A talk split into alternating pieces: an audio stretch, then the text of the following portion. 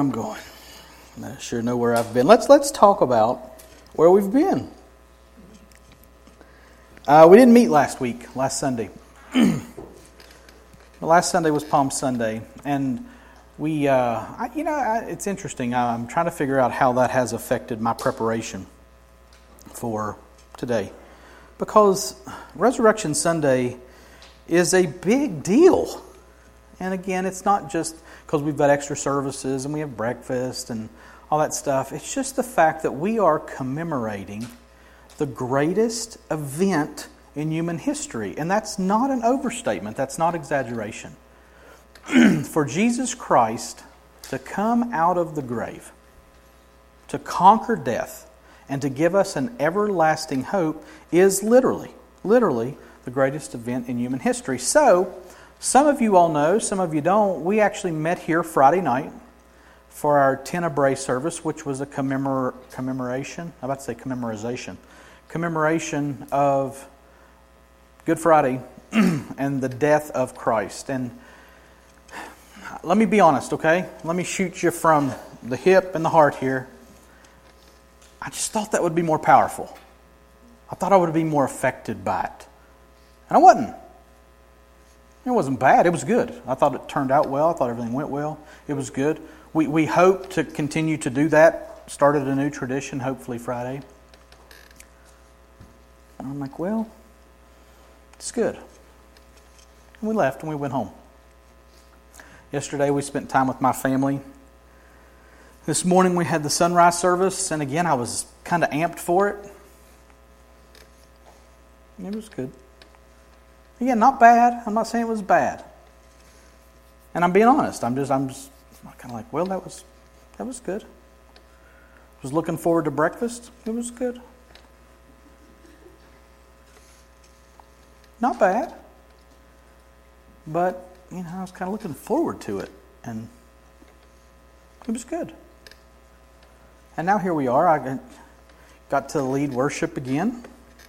Kind of excited about that me myself, I'm like, well, that was all right. And now here we are. And everybody's looking at me. And I'm going, eh. And I, I am just being honest. And through this whole process, I keep waiting for that bolt of lightning. You know what I'm saying? I keep waiting for that big emotional jolt Actually, while it's really happening is I'm getting sleepy, you know. It's not bad, it's not wrong, it's true. And we come to this message. And if you're if you're a preacher and you preach on a consistent basis, man, this is the Super Bowl. This is it. You know, the crowds are amped and well, you know, some of you are. This is the day, you know, Christmas and Easter, right? That's when people come to church. Right? So you're really expected to perform today. Sorry. Not going to do it. Don't feel the need to. What I want to talk about this morning is what we've talked about since Friday. I want to talk to you about hope. And what we saw Friday night was a picture of a complete loss of hope. On Friday, when we commemorated the death of Jesus, and we talked about it some here this morning in the sunrise service, I can't imagine the hopelessness that his followers felt 3 p.m. Friday when they pulled his dead body off the cross, which had to look disgusting because he had been punished crushed, as Don read this morning. And I can't imagine the emptiness, the desolation, sadness, the hopelessness. They had just lost the one person who they had put all their hope in. And he was dead. And we saw this morning again that they, they didn't understand the scriptures. They didn't understand the statements of Jesus that he had to rise again from the dead. So they were hopeless. They hunkered down Friday night, Saturday, up to Sunday evening. They're locked in a room for fear of the Jews. A complete loss of hope. We even saw Mary standing at the tomb this morning in the presence of Jesus, not knowing it was him. A complete loss of hope, even in the presence of the greatest miracle of all time. She was a witness to it and she didn't even know it yet. Then she goes and tells the disciples, and it doesn't seem like it got them too excited because Sunday evening they're locked in a room together.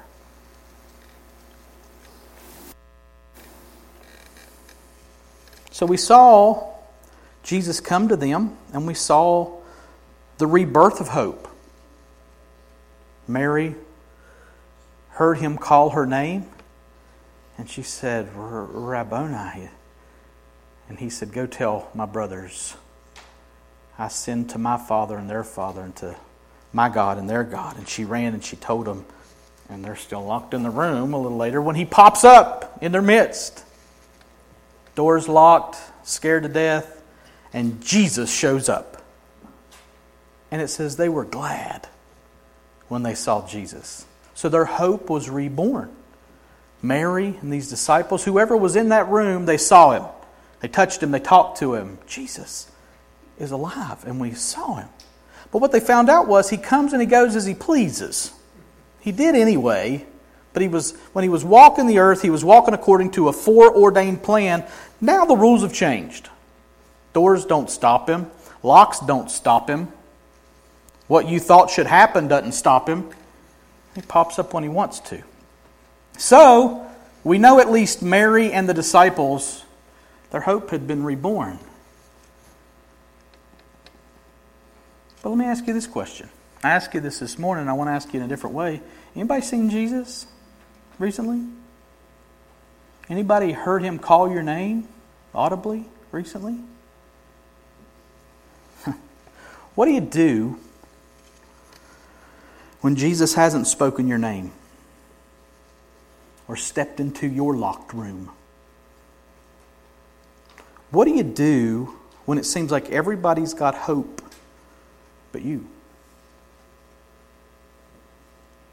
And you're hearing all these great Christian testimonies of people overcoming and all this great stuff, and God working miracles and healing sick people and all this stuff, and you're going,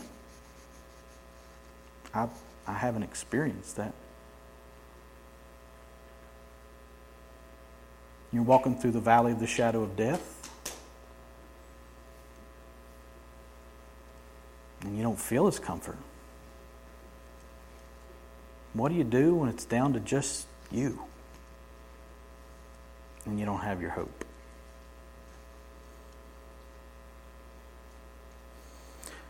What if your situation hasn't changed? Or everyone else seems to be getting blessed while you're stuck in disbelief and maybe even defiance? Where's my miracle? Why haven't things changed for me? Anybody ever feel that way? I have. There's a guy named Thomas that God uses to speak to this very thing in our lives. Friday night we read John 18 and John 19. This morning we read John 20. We're going to finish John 20 this morning as we complete this triumvirate of meetings between Tenebrae Sunrise and Resurrection Sunday. We're going to focus on John 20, 24 through 29 for this morning's message. And I want you to ask this question Where's my hope? If you would stand as we read this scripture together, six verses.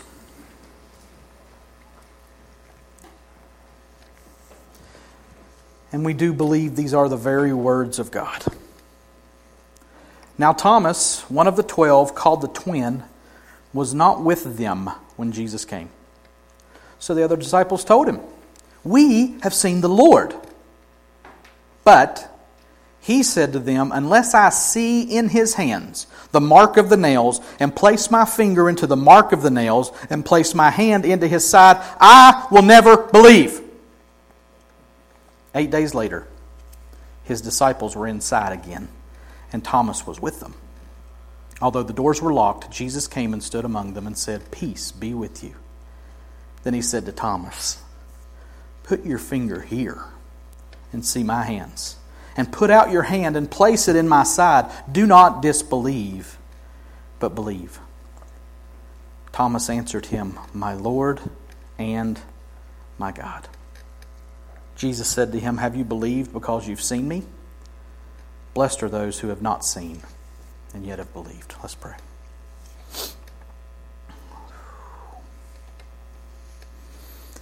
God, I again, this morning, this great morning, this blessed, holy morning, call out to you, Almighty God, and ask you to speak hope through your word and through the power of your Holy Spirit for each individual in this place. God, if there be there those here who do not know you as Lord and Savior, Holy Spirit, convict, draw, and save people through the power of the gospel. And we believe that gospel is your power, God, unto salvation for everyone who believes. And for those of us who do know you, God, call our name. Speak peace and hope into our lives. We ask in Jesus' name. Amen. You may be seated. Mm. So let's start back here in verse 24. Now, Thomas, one of the twelve, called the twin, was not with them when Jesus came. Now, what do we call Thomas? Doubting Thomas. Now, how'd you like that to be your epitaph? How'd you like that to be on your on the tombstone of history? This was the guy who doubted. Now, forget the fact that back in John 11, when Jesus was getting ready to go back to Bethany to raise Lazarus, all the rest of the disciples were like, Hey, Jesus, they're going to kill you. They're trying to kill you there. Are you sure you want to go back there? And it was this Thomas that stood up at that time and said, Let's go back and die with him. Nobody writes that on his tombstone, though, do they? It's doubting Thomas. For good reason. This is the last memory we have of Thomas. Thomas, one of the twelve, called the twin, was not with them when Jesus came. And let me just start this verse by asking you this question Would you have believed it? Do you believe it? Now, again, for those who haven't been with us this morning for the sunrise service, we saw some really crazy stuff in the verses that preceded this passage in John 20. Of course, the guy that was dead came back to life. That doesn't happen every day. Well, maybe, no, I don't guess it does. His tomb was deoccupied. We saw angels fear, sadness, intrigue. A lot of people running. There was a lot of running that morning. Maybe we should have got up and ran this morning. Maybe that's what we need. We need to have a sunrise 5K. That's I. Just to commemorate, right? And we see if dead people can come back to life. That's what we'll see. we saw all kinds of crazy stuff in John 20. People believing, not believing mistaken identity, all this stuff. And it all culminated with Jesus, who had been dead since Friday, showing up in a locked room occupied by his disciples on Sunday evening. But what we see here is that one of his disciples, one of Jesus' disciples, was missing when this crazy thing happened. Now, we see from other accounts in the Gospels that other people saw him as well. We talked last year at sunrise service about the road to Emmaus. And there were a couple of disciples who walked with him, talked with him, didn't know it was him until they invited him in to eat, and he blessed the bread, and he disappeared. They're like, oh, that was Jesus. So he's coming and going, and he's showing himself in different times, different places, different people. But here we are, eight days later. And Jesus, Jesus, I mean, Thomas wasn't there on Sunday. He didn't see it. I don't know where he was, what he was doing, but we know he wasn't in the locked room when Jesus showed up. It says he was not with them when Jesus came. Now imagine, if you can, that conversation. Thomas comes back in, maybe he's getting the groceries. I don't know. Been to Walmart, he's frazzled, he's got his pajama pants on. I've had a lot of coffee this morning, y'all. so he walks in with the bags, and they're like, Hey, Thomas, Jesus was here. He's like, I know. No, no, no, no, no, Thomas. No, no, that's not what we mean. We mean he was here. He was here with us. We saw him. We touched him. Thomas like, what now? Thomas has gone somewhere doing something or nothing. I don't know what he's doing. And he comes back to be with them, and they say, Thomas, Jesus showed up and we saw him. I'm going to go verse 25. So the other disciples told him, We've seen the Lord. And he's like, Dynamite, fantastic. That's great, guys. That, that gets me excited. Wish I'd have been here. No. But he said to them, Unless I see in his hands the mark of the nails, and place my finger into the mark of the nails, and place my hand into his side, I will never believe. Hey, Thomas, you'll never guess who stopped by Sunday evening. Okay, probably didn't sound or look like that. They probably just put it out there telling him, like the verse says, We have seen the Lord. And Thomas is thinking, I've seen him too. The last time I saw him, he was hanging on a cross, beaten and bloodied by the Romans, and I saw Joseph take him down and carry him to a tomb. I saw him too. I'm like, no. No, Thomas, he, he came into the room where we were. He's like, um, I don't, I don't think I can believe that. Because I saw him dead. I saw him crucified and I saw him buried. Or maybe Thomas didn't see all that. Because Jesus told him the night that he was with them in the upper room, he's like, All of you all are going to abandon me tonight. Peter's like, Pshaw. Thomas might, but I ain't gonna. He didn't say that, but he's like, If everybody leaves you, Lord, I never will. And he's like, Peter, you're going to deny me three times before the rooster crows. So maybe Thomas didn't see him crucified. It's possible. Possible he wasn't there at the cross. Possible he was out hiding somewhere from the Romans before that. He might have bolted really quick that night Jesus was arrested. So maybe he didn't see him dead. Maybe he didn't see him dying. But he had surely heard of and known of the death of his teacher and Lord. He knew that. He knew he was dead, whether he saw it or not, right? He knew he was dead. And now for Thomas to come back and be with his friends and them to tell him that they had seen this dead man alive now, well, that would be hard for him to believe. Mary told the disciples that she had seen Jesus in the garden. And again, we don't have good solid proof that they believed her. On the road to Emmaus, those disciples said, well, you know, some people said they've seen some things, but you know how people are. So the disciples had ended up locked in a room, fearing Jewish reprisal for their following of this dead man. So Thomas probably wouldn't be unique in unique company for not believing. So the text says, But he, Thomas, said to them, Unless I see in his hands the mark of the nails, and place my finger into the mark of the nails, and place my hand into his side, I will never believe. So he didn't just say, Come on, guys, that, that's a little tough to believe. Can you reassure me? No, he flat out says, There will be no believing on my end unless I see him. Actually, no, not just see him, because your eyes can deceive you.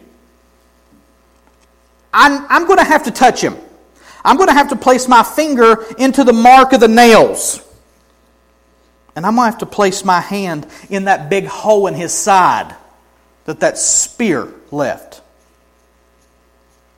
And if I don't do that, I will never believe. It's a way of saying, what you're saying, guys, is impossible, and I'm not going to believe it unless something impossible happens in my life, which just isn't likely. I'm going to need more proof than 10 or 11 eyewitnesses. Now, do you think that would condemn a man in court if there were 10 or 11 eyewitnesses to what he did? One eyewitness is pretty good testimony. Two? 11? At least 11? 11 people had reported seeing Jesus alive. I guess by this point it's more than 13, 14, maybe 15 people who said, Yeah, we saw him, he was alive. It's going to take more than 15 eyewitnesses for me to believe. Be careful. I mean, you could all be wrong. You could all just be pulling my leg. I mean, Easter's April Fool's Day, right? So this could just be a cruel April Fool's joke. Like, you know, cake pops or something. you guys could just be nuts. You could be grieving and delirious. And I'll never believe a bunch of crazy, grieving fishermen, revolutionaries, tax collectors, and other rabble. I'll never believe it. I'll never believe it. Your experience, your good fortune, your miracle just don't cut it for me.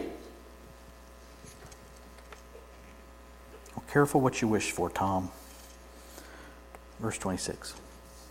Eight days later, his disciples were inside again, and Thomas was with them. Although the doors were locked, Jesus came and stood among them and said, Peace be with you. Well, all right then. It's a familiar trick now for Jesus to just pop up. It's familiar to these other 10 disciples, but now Thomas is there. Eight days later, on a Monday, of all things, right? Eight days after Resurrection Sunday would put us on a Monday. A Monday. So they're all inside again, including Thomas, with the doors locked. Eight days later, the doors are still locked. And Jesus just shows up in their midst, unannounced and uninvited, and pronounces peace on them. Peace be with you. Again, I, we, we, I don't get it. I don't get it. What does it look like? What does it feel like? What do you see? What do you hear? I see what this says and I hear the words, but now, okay. Anybody ever have your kids walk in on you in the bathroom? Yeah, or somebody. did oh, lock the door. What if you did lock the door and they walked in? How are you going to feel then? The heck? We read this and it's just, you know, we're like, oh, that's wild. No! Eight days later, Jesus pops into a locked room again, and this time Thomas is there and he says, Peace be with you. But that's not all that he says. He speaks directly to Thomas. Then he said to Thomas, Put your finger here and see my hands, and put out your hand and place it in my side. Do not disbelieve, but believe. Now, see, this is a miracle in and of itself, right? Jesus wasn't there when Thomas said that he wouldn't believe unless he touched the scars and put his hand in his side. Right? Or was he? I don't know. Was he invisible? Was he a fly on the wall? I don't know what was going on. But we don't have it recorded in Scripture that he was there when Thomas said that. So this is miraculous. It's almost like this Jesus is sovereign or something. Jesus wasn't there, but Jesus peers directly into the heart and soul of Thomas and pins him down, telling him to do what he has to do. Okay, Thomas, put your finger here. See my hands? Put out your hand and place it in my side. If that's what you need, so be it. Here I am. Here are the scars. Here is the side that you asked for.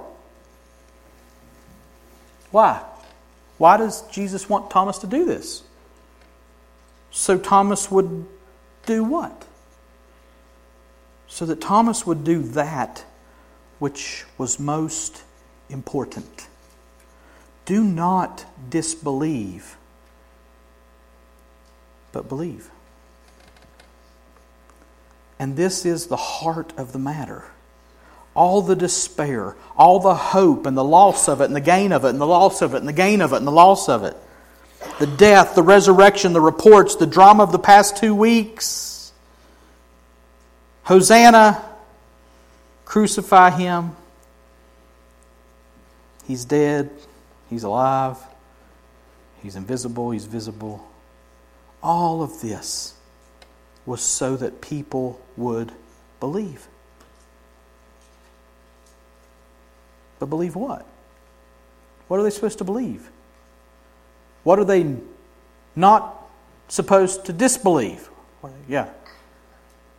28. Thomas answered him, My Lord and my God.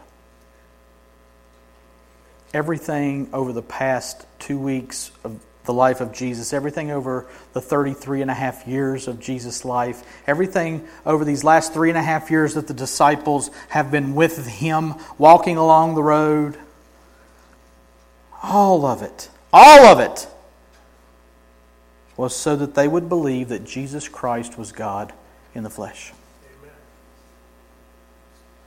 And that he came for the express purpose of living a perfect life, dying a death on their behalf, and rising again to show God's stamp of approval upon his life and ministry. So that they would believe that God came down to save them. That was the point of all of it. And in this moment, Thomas gets it. Doubting disbelieve anymore.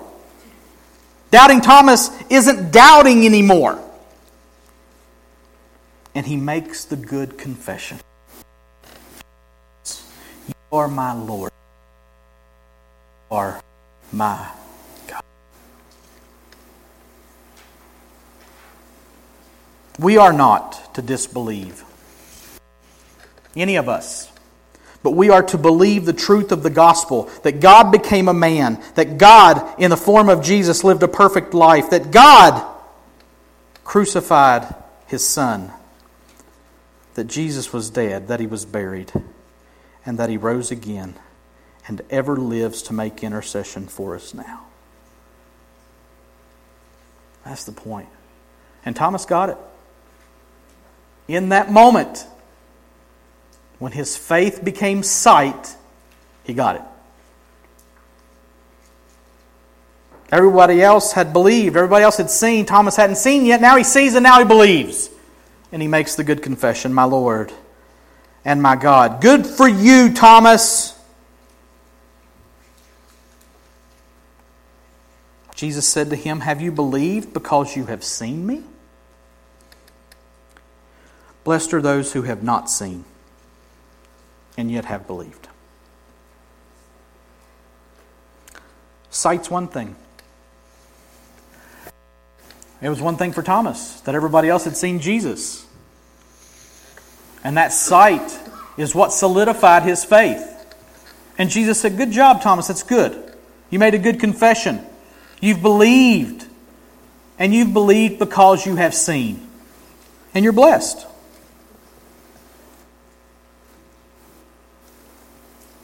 But then he also says, Blessed are those who have not seen and yet have believed.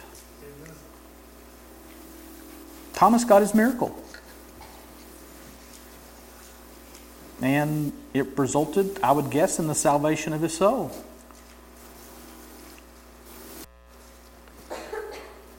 And he was blessed. But Jesus says there's people who won't see. Jesus says there are people who will not experience the same miracle that Thomas and the disciples and Mary and all these other people, with 500 people, saw when they saw Jesus alive. And he says, Blessed are those who have not seen and yet have believed. Sight is one thing, faith is something altogether different. And here's the thing it's altogether better.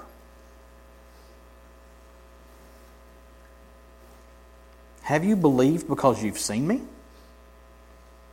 And blessed are those who have not seen and yet have believed. And that's where we'll leave our narrative today. It's in the passage. Good for Thomas, right? What about me? Where's my miracle? Where's my hope? Where's my deliverance? Where's my better diagnosis?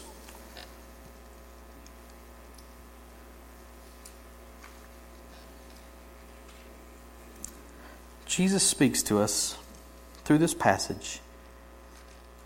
And through this passage, he comes to give us hope.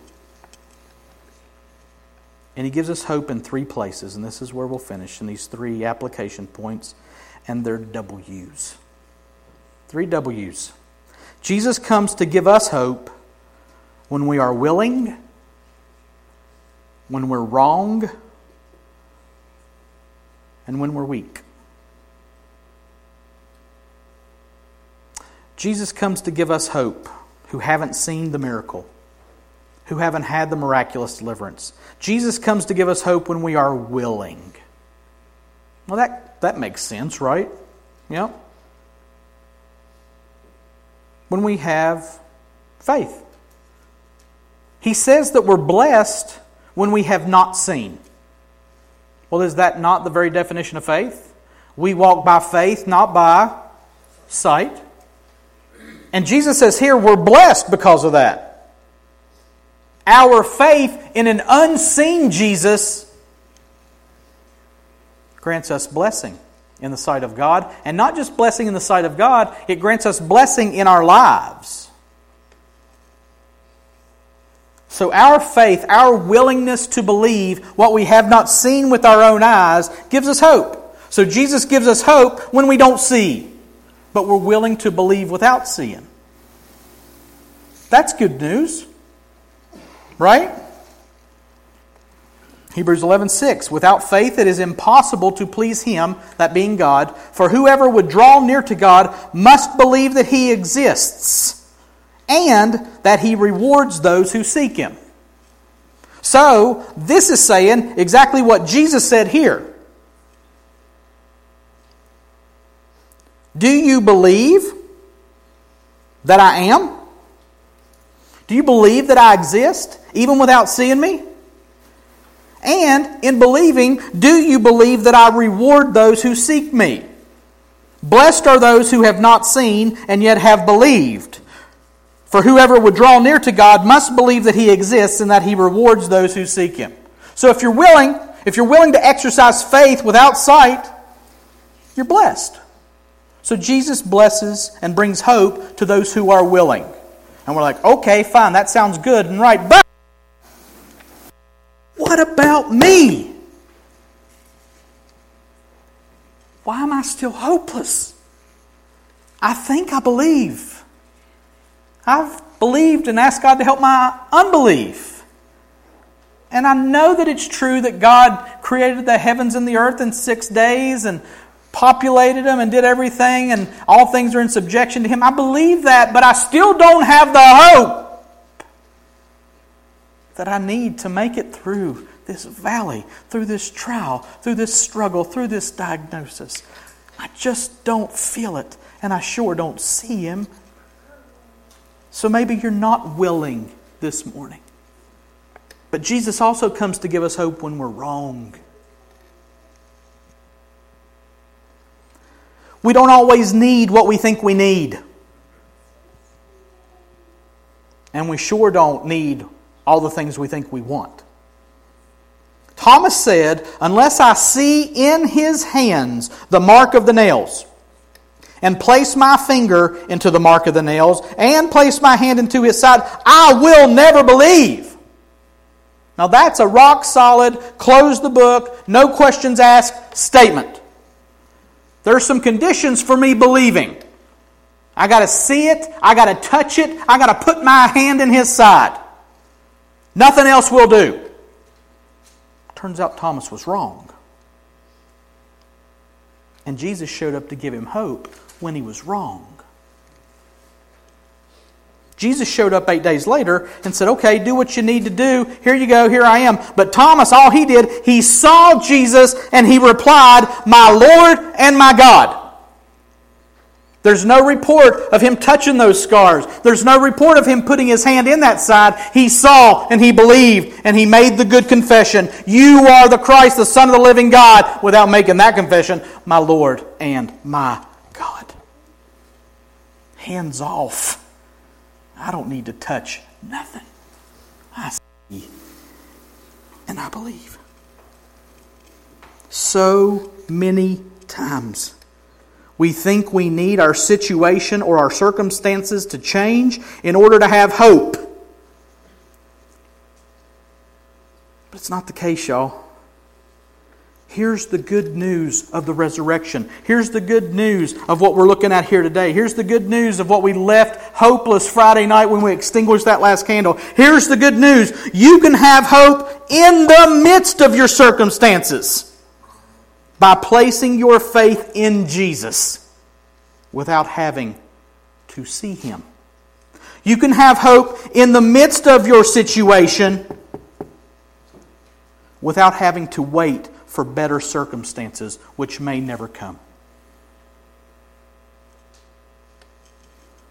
Well, God, if you would just get me through this, if you would just carry me through this darkness. God, if you would just get me to the other side of this thing. God, if you'll just heal me this time.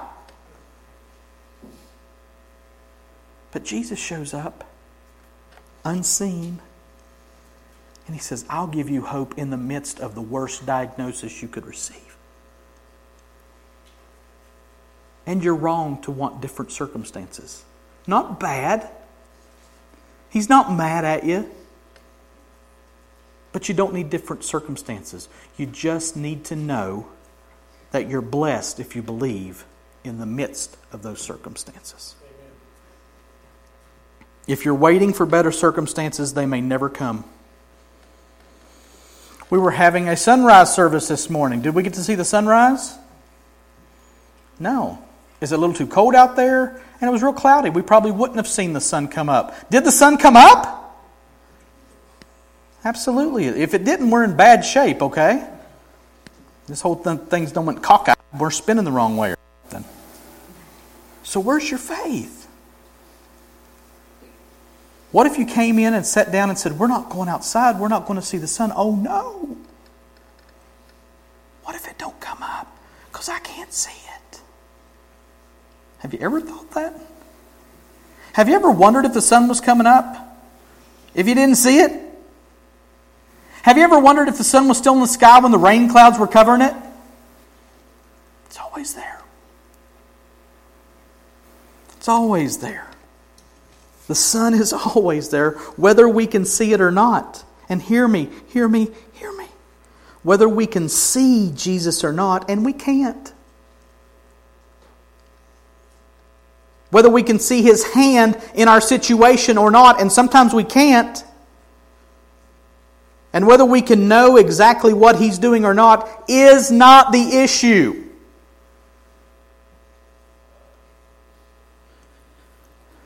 I guarantee you, you're not going to understand everything God does in your life. I promise you, you will go through troubles and trials that you will ask to pass that will not pass. And I guarantee you that Jesus is with you in the midst of them. And if all you want are better circumstances, Jesus comes to give you hope in the middle of being wrong. Just like he did for Thomas. We may believe he is distant or uninterested in what's going on with us, but he is not disinterested. He is in the midst of it all, in the midst of the happy, the sad, the mad, the scared, the frustrated, the full, the hungry, the thirsty, or whatever we may be feeling. He is in the midst of it all, working to draw us to Him and reveal Himself to us in ways that we cannot comprehend. Oh, yeah, I, there's, there's a lot of circumstances I wish were different, but they're not. And does that mean that I don't pray that they would change? No. I pray and I ask and I keep asking and I keep knocking and I keep seeking. Three times Jesus prayed in the garden, let this change. Let this let's not do it this way if it's possible. Yet not my will but yours be done. And it is that image that God is crafting us into the image of. I want what I want, but I want what you want even more. Nothing wrong with that prayer. But God may not change your situation, and you may be wrong to think that He should. And He comes to give you hope in the midst of that. Jesus comes to give us hope when we're willing. Jesus comes to give us hope when we're wrong. And finally, Jesus comes to give us hope when we are weak.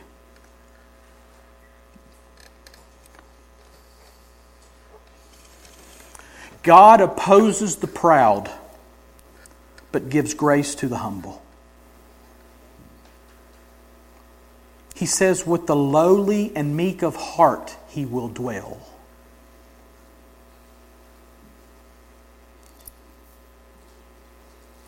Here's the good, goodest good news of the good news, I think.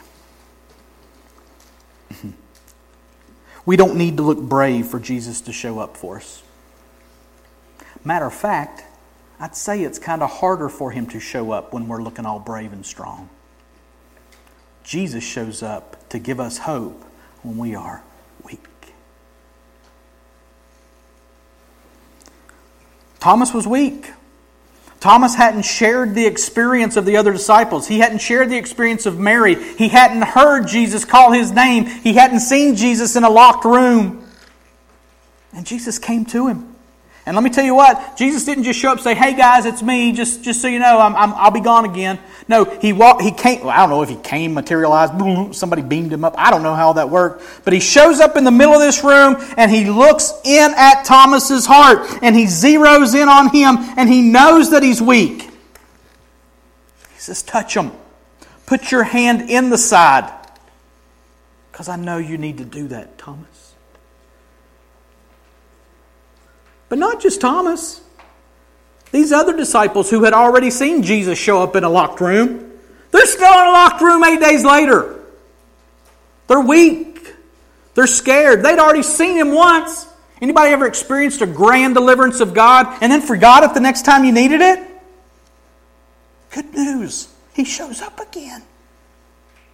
Lock the door again, he'll show up again. Because here's the deal, y'all. He knows we're weak. Scripture says He knows our frame, that we are but dust. He drew up the blueprints that way. What has to happen is we have to understand that we are weak. That we can't manufacture faith in the midst of the greatest trial. We can't believe that everything's good when everything looks bad around us we have to be honest and say, God, I am in a mess. And I don't feel you. I don't see you. I don't feel that emotional jolt this resurrection morning. I didn't feel that deep emotional stirring Friday night during the Tenebrae service. I wasn't enraptured while I was up there playing guitar, singing. It's pretty self conscious, actually. And he knows it. And he says, Good! Because when I am weak, then I am strong. And Paul would say, I would rather than much more gladly boast about my weakness so that the power of God can be perfected in me. What if Thomas would have said, I, I, never said that, Jesus? No, no, I always believed. No, I, you know, these guys, I just messing with them, you know. I didn't want them to feel too, too good for, you know, or feel bad for me not seeing you. I, I believed. What if he said that? Jesus would have said, Well, you're lying. Because he sees into our hearts. And he knows our truest feelings, our deepest longings, and he knows that we are weak. And he shows up in our weakness to give us And He still does it today. Whether it's through the Word, through the church, through the providence of everyday life, He shows up in the most unexpected places, and sometimes we don't even recognize Him. So, this is what I encourage you with this morning. whether you're willing, whether you're wrong, or whether you're weak, watch out. Because you never know where Jesus is going to show up. He's alive, He's omnipotent, He's omnipresent, and He can do whatever He wants to do. And you know what? He's going to do whatever He wants to do. Our job is to watch out. This risen Savior is everywhere. And this is what He said while He was on the earth Come to me, all who labor and are heavy laden, and I will give you rest. Willing, wrong, or weak, come to Him. The invitation is wide open. Actually, I'd say it's not as much an invitation as it is a command to believe the gospel, to trust in Christ, to make the good confession that Thomas made, because the command to him is the command to us. Do not disbelieve, but believe. We don't have scars we can touch or a side we can put our hands in, but we have the very sure Word of God given to us, delivered over to us, preserved for us through thousands of years so that we can know this God. And so that we can see Him embodied in the person of Christ, whose body was broken for us, whose blood was poured out for us, so that we can trust in Him for our eternal salvation the command is still true today for you and for me. Do not disbelieve, but believe. Resurrection Sunday puts the ball squarely in your court now. You say, but I don't feel very hopeful. Oh, good. Because that's when Jesus shows up, y'all. Willing, wrong, or weak this morning, Jesus shows up and says, Don't disbelieve, but believe. Believe in Him. Trust in Him. Obey Him. Call Him Lord and God. Know that He did come to earth, was born of a virgin, lived a perfect life. You're like, Oh, you're saying that again? Yes! I'm saying that again. He lived a perfect life. He died the death on the cross that I deserved. He bore the penalty for my sins as he hung there. The wrath of God poured out on him. Better yet, the wrath of God poured out on my sins in him. And he died, and he carried those sins to the grave. And his body laid there till Sunday. And the stone rolled away. Where Jesus was when that stone rolled away, I think he was already out, by the way. When a stone going to keep Jesus in the grave? We already saw he comes and goes as he pleases in this resurrected body. And they came and they saw that the tomb was empty. Then he injected himself, his himself into their situations directly and said, Don't disbelieve, but believe. Believe that I'm resurrected. Believe that I'm eternally Lord and God. Then he ascended into heaven and he is seated at the right hand of the Father, where he ever lives to make intercession for his people. One day he's coming back. There'll be no crucifixion when he comes again. He will judge his enemies. The wrath of God will be poured out upon the people who disobeyed this gospel. And so now God stands and he makes his plea through us, saying, Be reconciled to God. And the only way to be reconciled to God is through the life, the death, the burial, resurrection, and ascension of Jesus Christ. There is no other way. Jesus said plainly, I am the way, the truth, and the life. Nobody comes to the Father except through me. And the command to every person sitting in this building this morning the good news of the gospel is that you can believe that.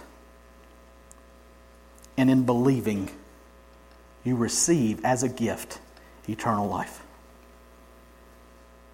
What will you do in your hopeless, hapless situation?